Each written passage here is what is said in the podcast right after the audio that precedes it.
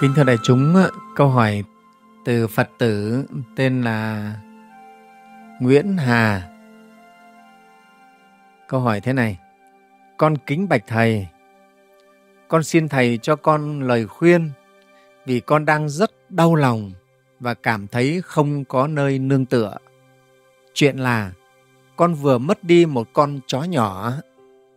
Tất cả là do con trông chừng không cẩn thận để nó bị xe cán qua. Giây phút lìa xa ấy, con như muốn vỡ vụn tim. Con đau lòng lắm thầy ạ, à, nó chết mà không nhắm được mắt. Thầy ơi, liệu rằng nó có được siêu thoát không ạ? À? Nó chết oan quá thầy ơi. Thầy cho con biết, con muốn cầu cho nó siêu thoát khỏi kiếp chó thì con phải làm sao ạ? À?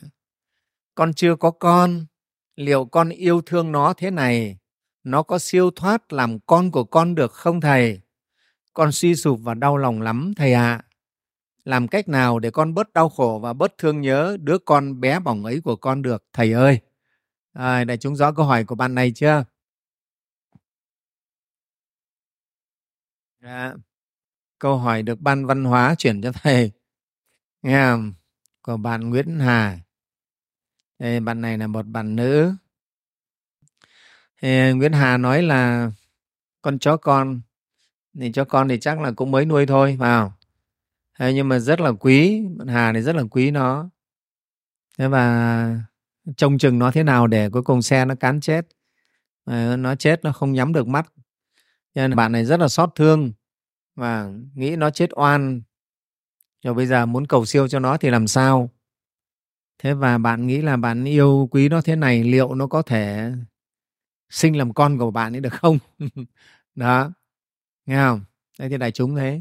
Trước hết ấy, thì thầy cũng rất là trân trọng cái tình cảm của bạn này đối với cái con vật nuôi của mình nghe không? Nhưng mà chúng ta cùng nhau uh, uh, phân tích để trả lời cái câu hỏi này của bạn ấy dưới góc độ Phật pháp nữa. Vào. Thì chúng ta thấy rằng cái chuyện sinh tử là lẽ đương nhiên của muôn loài vạn vật. Vào à, chẳng phải là con vật con người chúng ta đây cũng phải sinh phải tử. Mà chúng ta biết rồi tử thì có phải ai cũng giống ai đâu. Có những người chết rất là an lành chết ở trên giường ở trong nhà xung quanh có người thân và cũng có người chết tai nạn trên đường có người chết sông đắm đò có người chết à, cây đổ đá đè núi sạt. Có người thì chết rắn cắn hổ vồ xét đánh. Tại chúng thấy không? Chết bom, chết đạn. Rất nhiều kiểu chết. Không ai biết rồi cho nên người ta gọi là sinh thì hữu hạn tử bất kỳ. Riêng cái chết đấy quả thật là không biết được. Nhất là với cái con mắt phàm phu của chúng ta thì không thể biết được mình chết thế nào. Bậc thánh họ biết được. Họ sẽ trả nghiệp cái ngày cuối cùng thế nào? Còn phàm phu chúng ta thì không biết. Cho nên mới nói là tử bất kỳ biết lúc nào chết ra trong hình hình thái nào không biết nghe không? À, có được chết an lành không? Cho nên có quyển sách họ nói là sinh là sao? Gọi là sống hạnh phúc chết bình an á. Ừ. còn một tác giả người tây tạng họ viết là sống khi sống làm sao chúng ta được hạnh phúc. Mà lúc chết là chết bình an an lành cái đó là cái điều rất là quý thưa đại chúng. Người ta gọi là là chết thật an. Cái chết mà chết nó trong nó không an lành rất là khổ phải không? Thế thì ở đây con chó của bạn ấy cũng thế cũng nằm trong cái quy luật của sinh tử vô thường phải không? Đó. tất cả đều phải chết thôi phải nhận thức được điều này. Thế và chúng ta sống với người sống với vật chúng ta cũng đều có cái tình cả à, thưa đại chúng cũng ít ai là không sinh ra cái tình này lắm. Sống với nhau thì dễ sinh ra cái tình mà sống sinh tình đó ờ, nhất là những cái con vật mà con thú cưng á à, như con chó con mèo con ngựa những con thú nhà mình nuôi thú cưng ấy rất là nhiều khi còn còn có tình nó còn hơn cả người thưa đại chúng. Thầy vẫn hay nói vui ấy, tại sao mình lại thương con chó thương con mèo có khi còn hơn cả người thân của mình? Tại vì con chó con mèo á, nó không biết cãi. Nó không biết ừ, trợn mắt nó nhìn mình có phải không? Nó không biết nói sóc nói xỉa mình. Chứ còn người thân của mình ấy nhiều khi là trợn mắt cãi nhau mình còn vu oan giáo họa cho mình. Nhiều chuyện. Thế cho nên mình là đối với người nhiều khi không thương được bằng con vật. Đây cái tâm lý đó. Chúng ta nhiều khi là thế. Thương con vật nhiều hơn. Như con chó thì mình có làm gì nó nó vẫn vẫy đuôi nó vẫn mừng mắng nó đánh nó nó cũng vẫn không bỏ nhà đi phải không? Thế nhưng mà thử là người thân mình xem mắng nó đánh nó phải không? Còn cãi lại mà không xong thì nó bỏ nhà đi nó làm khổ mình. Đó. Thế cho nên cái tâm lý nuôi thú cưng thì chúng ta cũng thường rất là, là thương thú cưng và nó cũng là cái tình cảm rất tự nhiên thôi. Nhất là những cái con vật này. Ngày xưa người ta có câu là khuyển mã chi tình. Chó ngựa là hai cái loài nó rất là tình cảm với con người chúng ta nhớ cái con ngựa mà kiền chắc ấy. Thái tử tất đạt đa khi mà ngài ờ, cưỡi con ngựa kiền chắc để rời cung thành đi xuất gia đấy.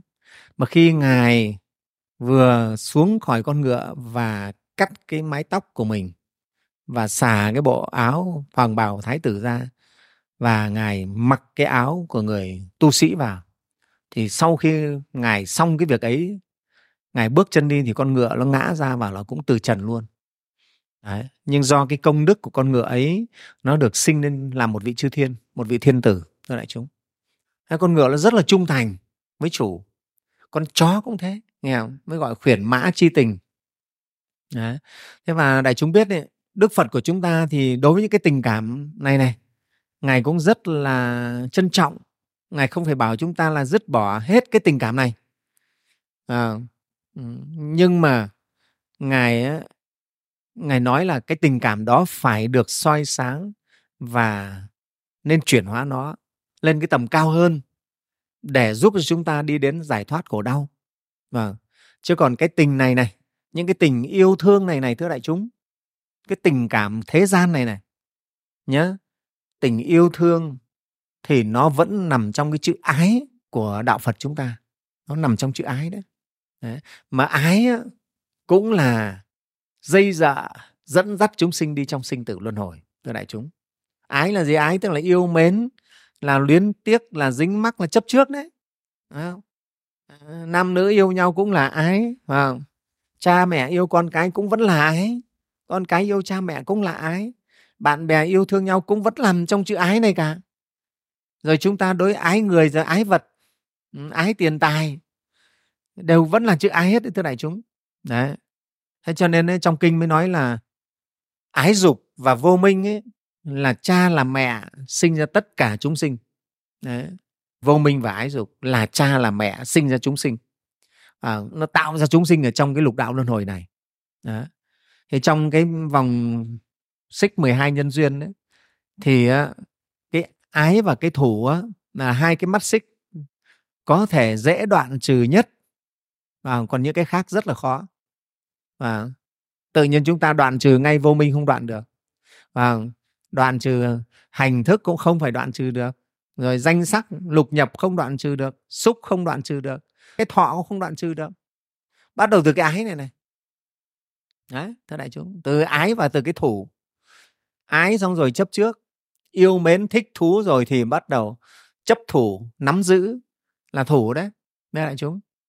Thì chúng ta từ cái chỗ này chúng ta mới có thể đoạn được thế còn thì ở đây để thầy đang phân tích cho bạn bạn Nguyễn Hà này bạn thấy được là cái tình cảm đó đối với Phật giáo chúng ta thì cũng không phủ nhận nó. Nó là cái rất là tự nhiên trong đời con người à, nhưng mà đối với Phật giáo thì cái tình cảm đó nên được soi sáng. À, ở thế gian thì chúng ta sống với nhau phải có tình và và cái tình này đối với thế gian là tốt. Người sống mà không biết yêu thương không thương người không thương vật thì mình cho là người ấy không tốt cho nên đối với thế gian thì cái tình này nó vẫn là thiện pháp nó vẫn là tốt ừ. nhưng mà đối với phật pháp chúng ta thì biết cái ái này nó vẫn cái tình này nó vẫn thuộc về ái và nó trói buộc chúng ta trong luân hồi sinh tử đấy wow. Đó. mà rất nhiều câu chuyện trong Phật pháp à, kể cho chúng ta thấy rất là rõ cái ái này dẫn chúng ta khổ và có câu chuyện là một cô gái rất là xinh đẹp đến khi cô ấy chết, thần thức cô thoát ra, cô thấy cái thân thể của cô quá đẹp luôn. Nó đẹp thế này mà cô còn trẻ, cô chết mà. Do cô ái luyến cái thân của cô, mà ngay sau đó thì thần thức đọa luôn biến thành một con giòi ở trong lỗ mũi của cô luôn. Con giòi nó cứ chui qua, chui lại, nó ngắm cái mặt của nó. Về sau thì có một vị thánh đang đi qua thì cái anh chồng của cô gái đó cứ đứng ở khóc thì vị thánh tăng này mới nói là vợ của ông đã biến thành cái con giòi cái rồi đấy. Đấy. Và sau đó thì ngài mới thuyết pháp cho con giòi, chú nguyện cho nó. Nó chết. Đó. lúc đó thì anh chồng mới hiểu được cái vấn đề.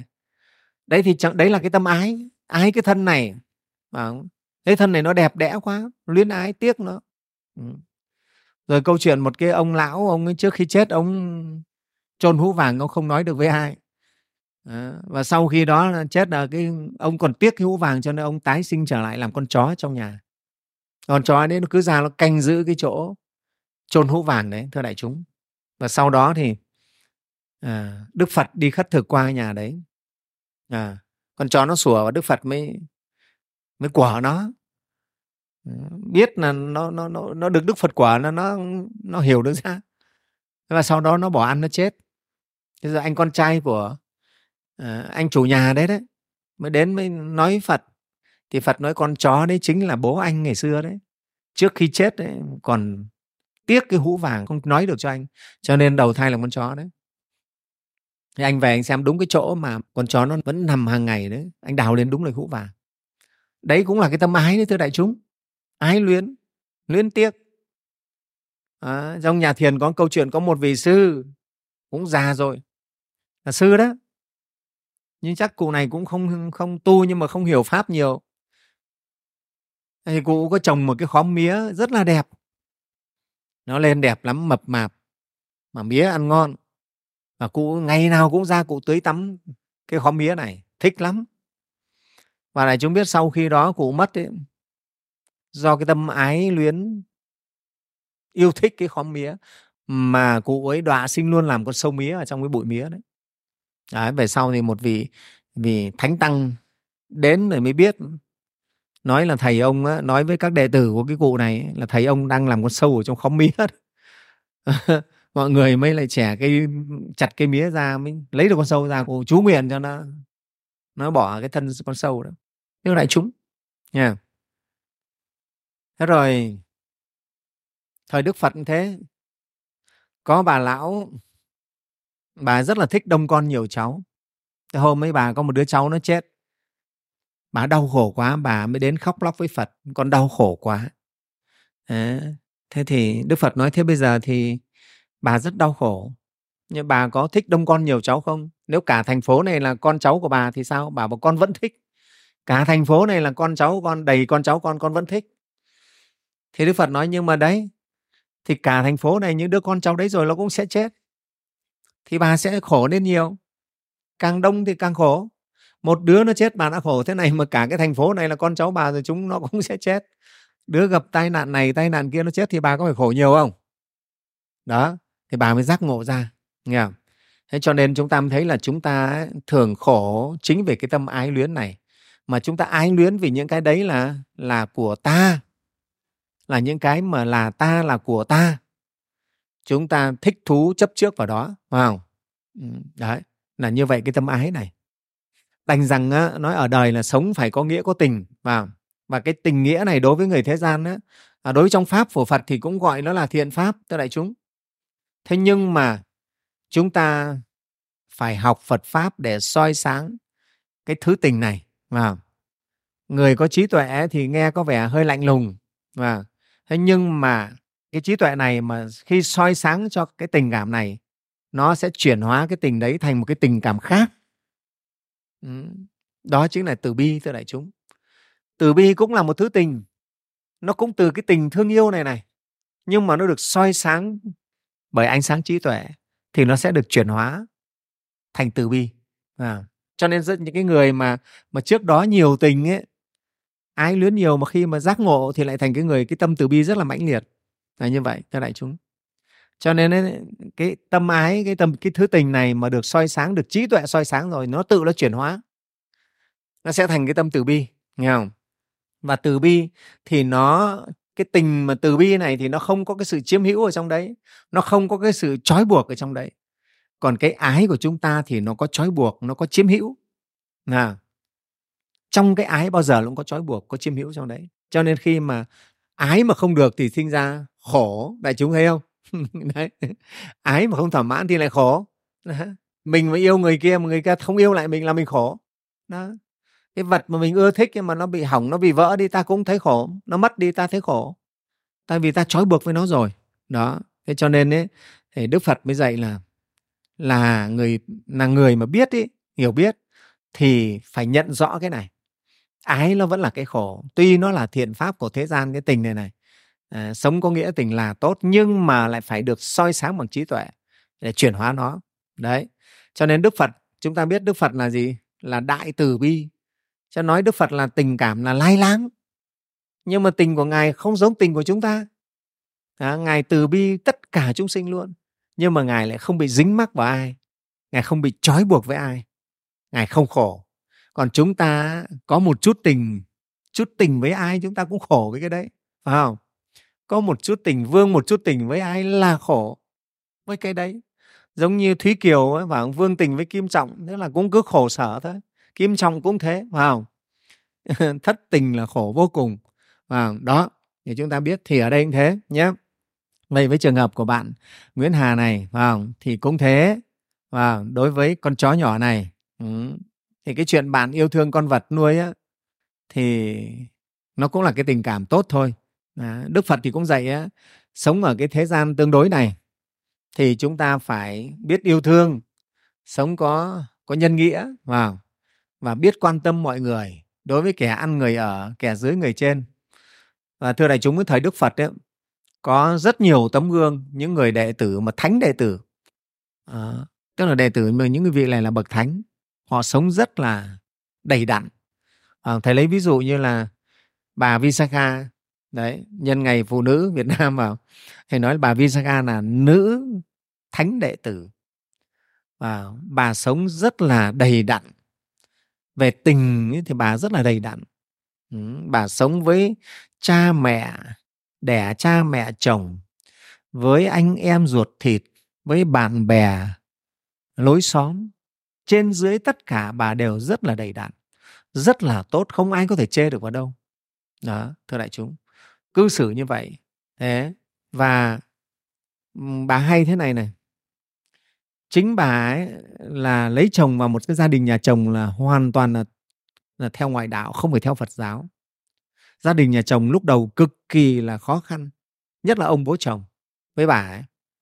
À, thế nhưng mà sau đó với tất cả cái tấm lòng chân thành và cái tình cảm mà bà chuyển hóa được cả gia đình nhà chồng.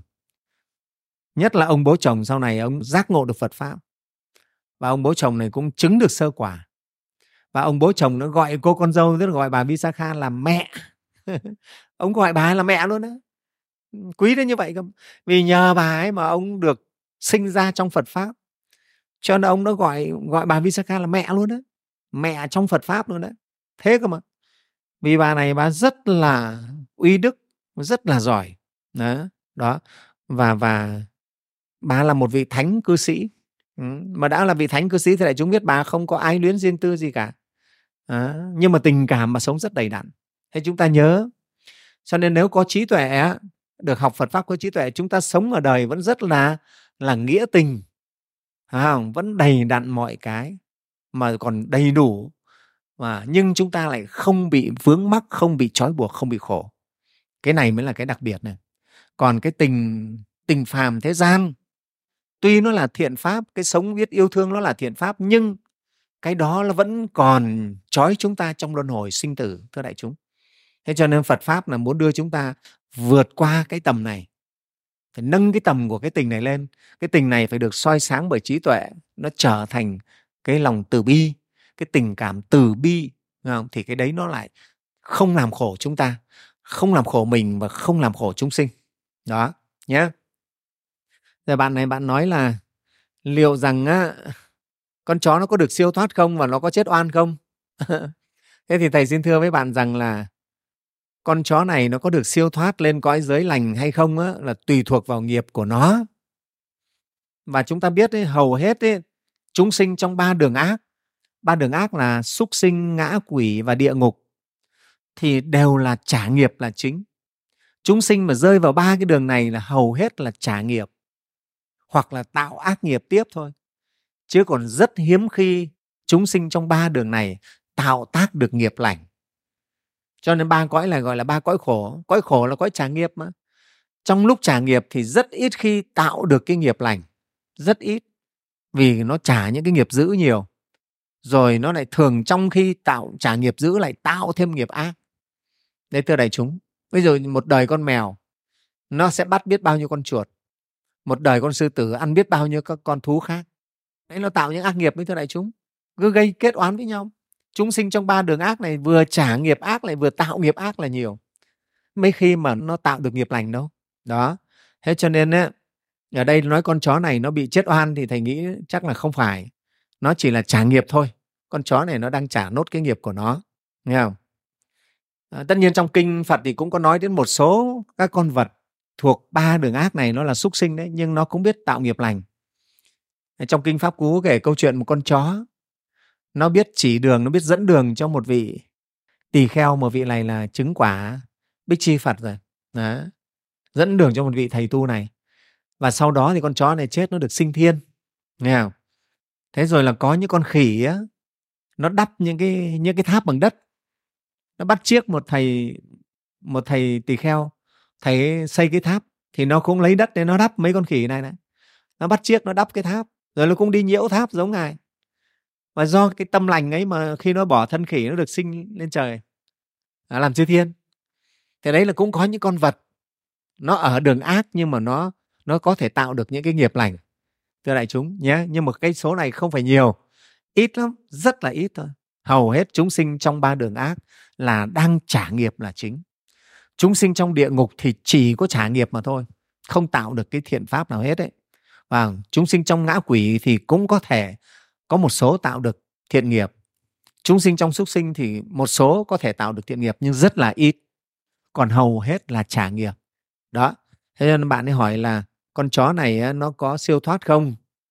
Và nó có phải chết oan không thì thầy nói là nó siêu thoát hay không thì chưa biết tùy theo cái nghiệp tiền nghiệp của nó. Thứ hai là nó chết oan thì chắc không phải chết oan đâu nó trả nốt cái nghiệp đấy. Thế rồi bạn hỏi tiếp là nếu con muốn cầu cho nó siêu thoát khỏi kiếp chó thì con phải làm sao? Đương nhiên chúng ta biết rồi con chó cũng là chúng sinh và à, khi nó bỏ thân nếu chúng ta muốn cầu cho nó vẫn được chúng ta có thể tác phước để hồi hướng cho nó được hết. À, nó cũng là một chúng sinh thôi cho nên ấy, bạn có thể là cúng dường tam bảo à, rồi chư tăng chú nguyện hồi hướng phước báu cho con chó này vẫn được hết thưa đại chúng. Và nó vẫn nhờ cái phước này có thể nó sẽ được tái sinh vào cái cái cõi giới lành hơn tốt hơn nhé. Cho nên cái việc mà cầu siêu cho con vật là vẫn có không phải không hồi hướng phước báu cho nó là có. Vì con vật thì nó vẫn có thể nó nó bỏ thân rồi nó tái sinh vào cõi ngã quỷ, cõi này, cõi khác. Ta vẫn có thể hồi hướng phước báo cho nó được. Bạn hỏi tiếp là, bạn, con chưa có con, liệu con yêu thương nó thế này? Nó có siêu thoát làm con của con được không hả, thầy? Nghe không? Đó.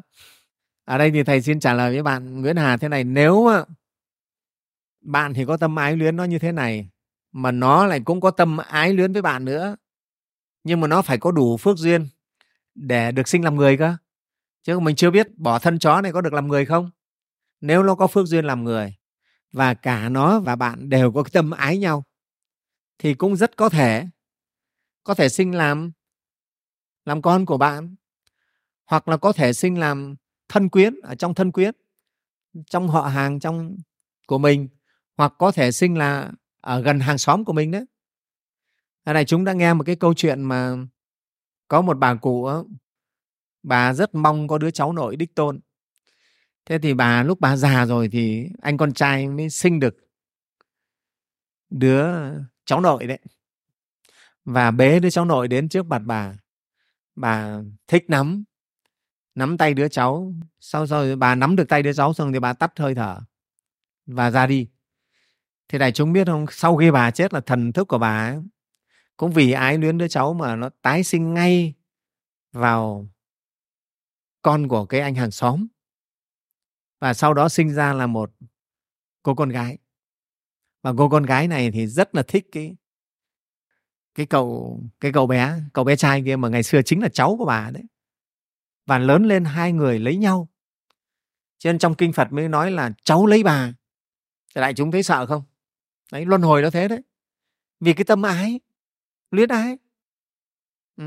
luyến ái quá cho nên sinh ngay làm ở hàng xóm cho nó gần. Thế rồi là ra gặp nhau là yêu mến nhưng mà cái vì nó là cái tình nó lẫn lộn nó không biết là đây là tình cảm ngày xưa là bà cháu.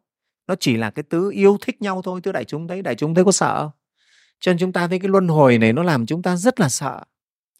Cái câu chuyện mà cháu lấy bà phải không? Ừ, rồi là ừ, con đập ra cha đấy. Kinh phật nói đấy. luân hồi mà. Rất là đáng sợ cho nên luân hồi nó nó nó nó thực sự là nhiều cái lỗi lầm lắm. Đó. Vậy cho nên ở đây bạn thì bạn nói là liệu con chó này có thể tái sinh làm con của bạn được không? À, thầy thì thầy khuyên bạn ấy, không nên mong cái điều này. Vì sao? Vì bạn thấy biết con chó này sống với bạn mới có một chút chút thế thôi đã làm bạn khổ đau đến như thế này rồi. Thì tức là biết rằng bạn với nó không phải là thiện duyên. Đại chúng hiểu không nào? Mình tự nhìn mình biết nó đến với mình và nó làm khổ mình rất nhiều. Là biết nó với mình không phải thiện duyên với nhau đâu. Nhiều khi là ác nghiệp làm khổ nhau nó làm con vật nó còn khổ mình thì huống hồ sau này nó làm con mình. Đại chúng ờ, trong kinh đức phật nói nhiều khi có những đứa con đó, trong tiền kiếp ấy nó với mình ấy, mắc nợ nhau. Cho nên nó sinh đến làm con mình để đòi nợ mình nó đòi nợ mình nó sinh ra nó rất là đẹp đẽ xinh xắn thưa đại chúng. Nhưng mà mấy tuổi nó lăn ra nó nó mất nó chết. Làm cho cha mẹ sầu khổ vô cùng. Trong kinh phật đã nói đến cái điều này. Nghe không? Làm khổ mình. Thế cho nên ờ, thầy khuyên bạn là không nên cầu mong cho con chó nó tái sinh làm con mình mà để tùy duyên à, chưa hẳn đã là cái duyên tốt đâu. Vì nó mới là con chó nhỏ thôi nó đã làm bạn rất là khổ rồi à, thì khi mà nó mà tái sinh làm con mình có khi còn khổ nữa. À, cho nên đấy là cái điều thì thầy khuyên nhé. Và bạn hỏi làm cách nào để con bớt đau khổ và bớt thương nhớ đứa đứa con bé bỏng ấy của con được thầy ơi? Này chúng thấy không? Đấy có một con chó mà nặng lòng đến như vậy. Vào à, thế vì bạn này chắc là bạn chưa học Phật pháp nhiều hoặc là chưa học Phật pháp. Cho nên thầy thì thầy nói thế này tất nhiên ấy, mọi cái nỗi đau ấy, thời gian nó cũng sẽ nguôi ngoai đi thôi. Mà nhưng thầy khuyên bạn nên dành thời gian tìm hiểu và học Phật pháp đi nhé thì Phật pháp luôn luôn là diệu dược để giải khổ chúng sinh. Nếu mà bạn tinh tấn thì có thể hết hẳn khổ đau đó, đó. cho nên Phật pháp gọi là gì? Là con đường thoát khổ cho chúng sinh là như vậy. Bạn học Phật pháp bạn hiểu được lời Phật dạy à, biết rõ và ái là khổ.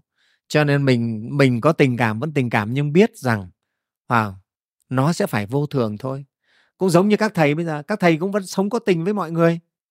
Không những có tình mà rất có tình phải không? Nhưng mà thầy cũng hiểu được mọi cái nó sẽ chỉ là duyên hợp mọi cái nó sẽ là vô thường. Cho nên ấy, có tình mà không bị khổ. Thế thầy mới nói là cái tình nó được chuyển hóa là như vậy. À, nó sẽ trở thành cái thứ từ bi. À, mình sẽ làm sao nghĩ sao để giúp cho mọi người.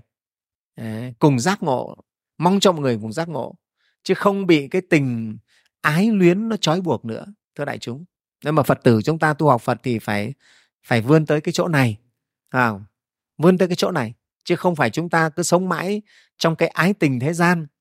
Nó sẽ làm chúng ta đau khổ dài dài và luân hồi mãi mãi. Đó. Đấy thì thầy khuyên bạn uh, uh, Nguyễn Hà nhé sẽ lên đi học Phật pháp đi à, và những cái điều thầy nói vừa rồi là những cái điều thầy chia sẻ với bạn để mong bạn thực hành nó để cho bạn bớt khổ và, à, bạn làm được những cái phúc để hồi hướng cho chính con chó của bạn. Nó được tốt hơn nhé.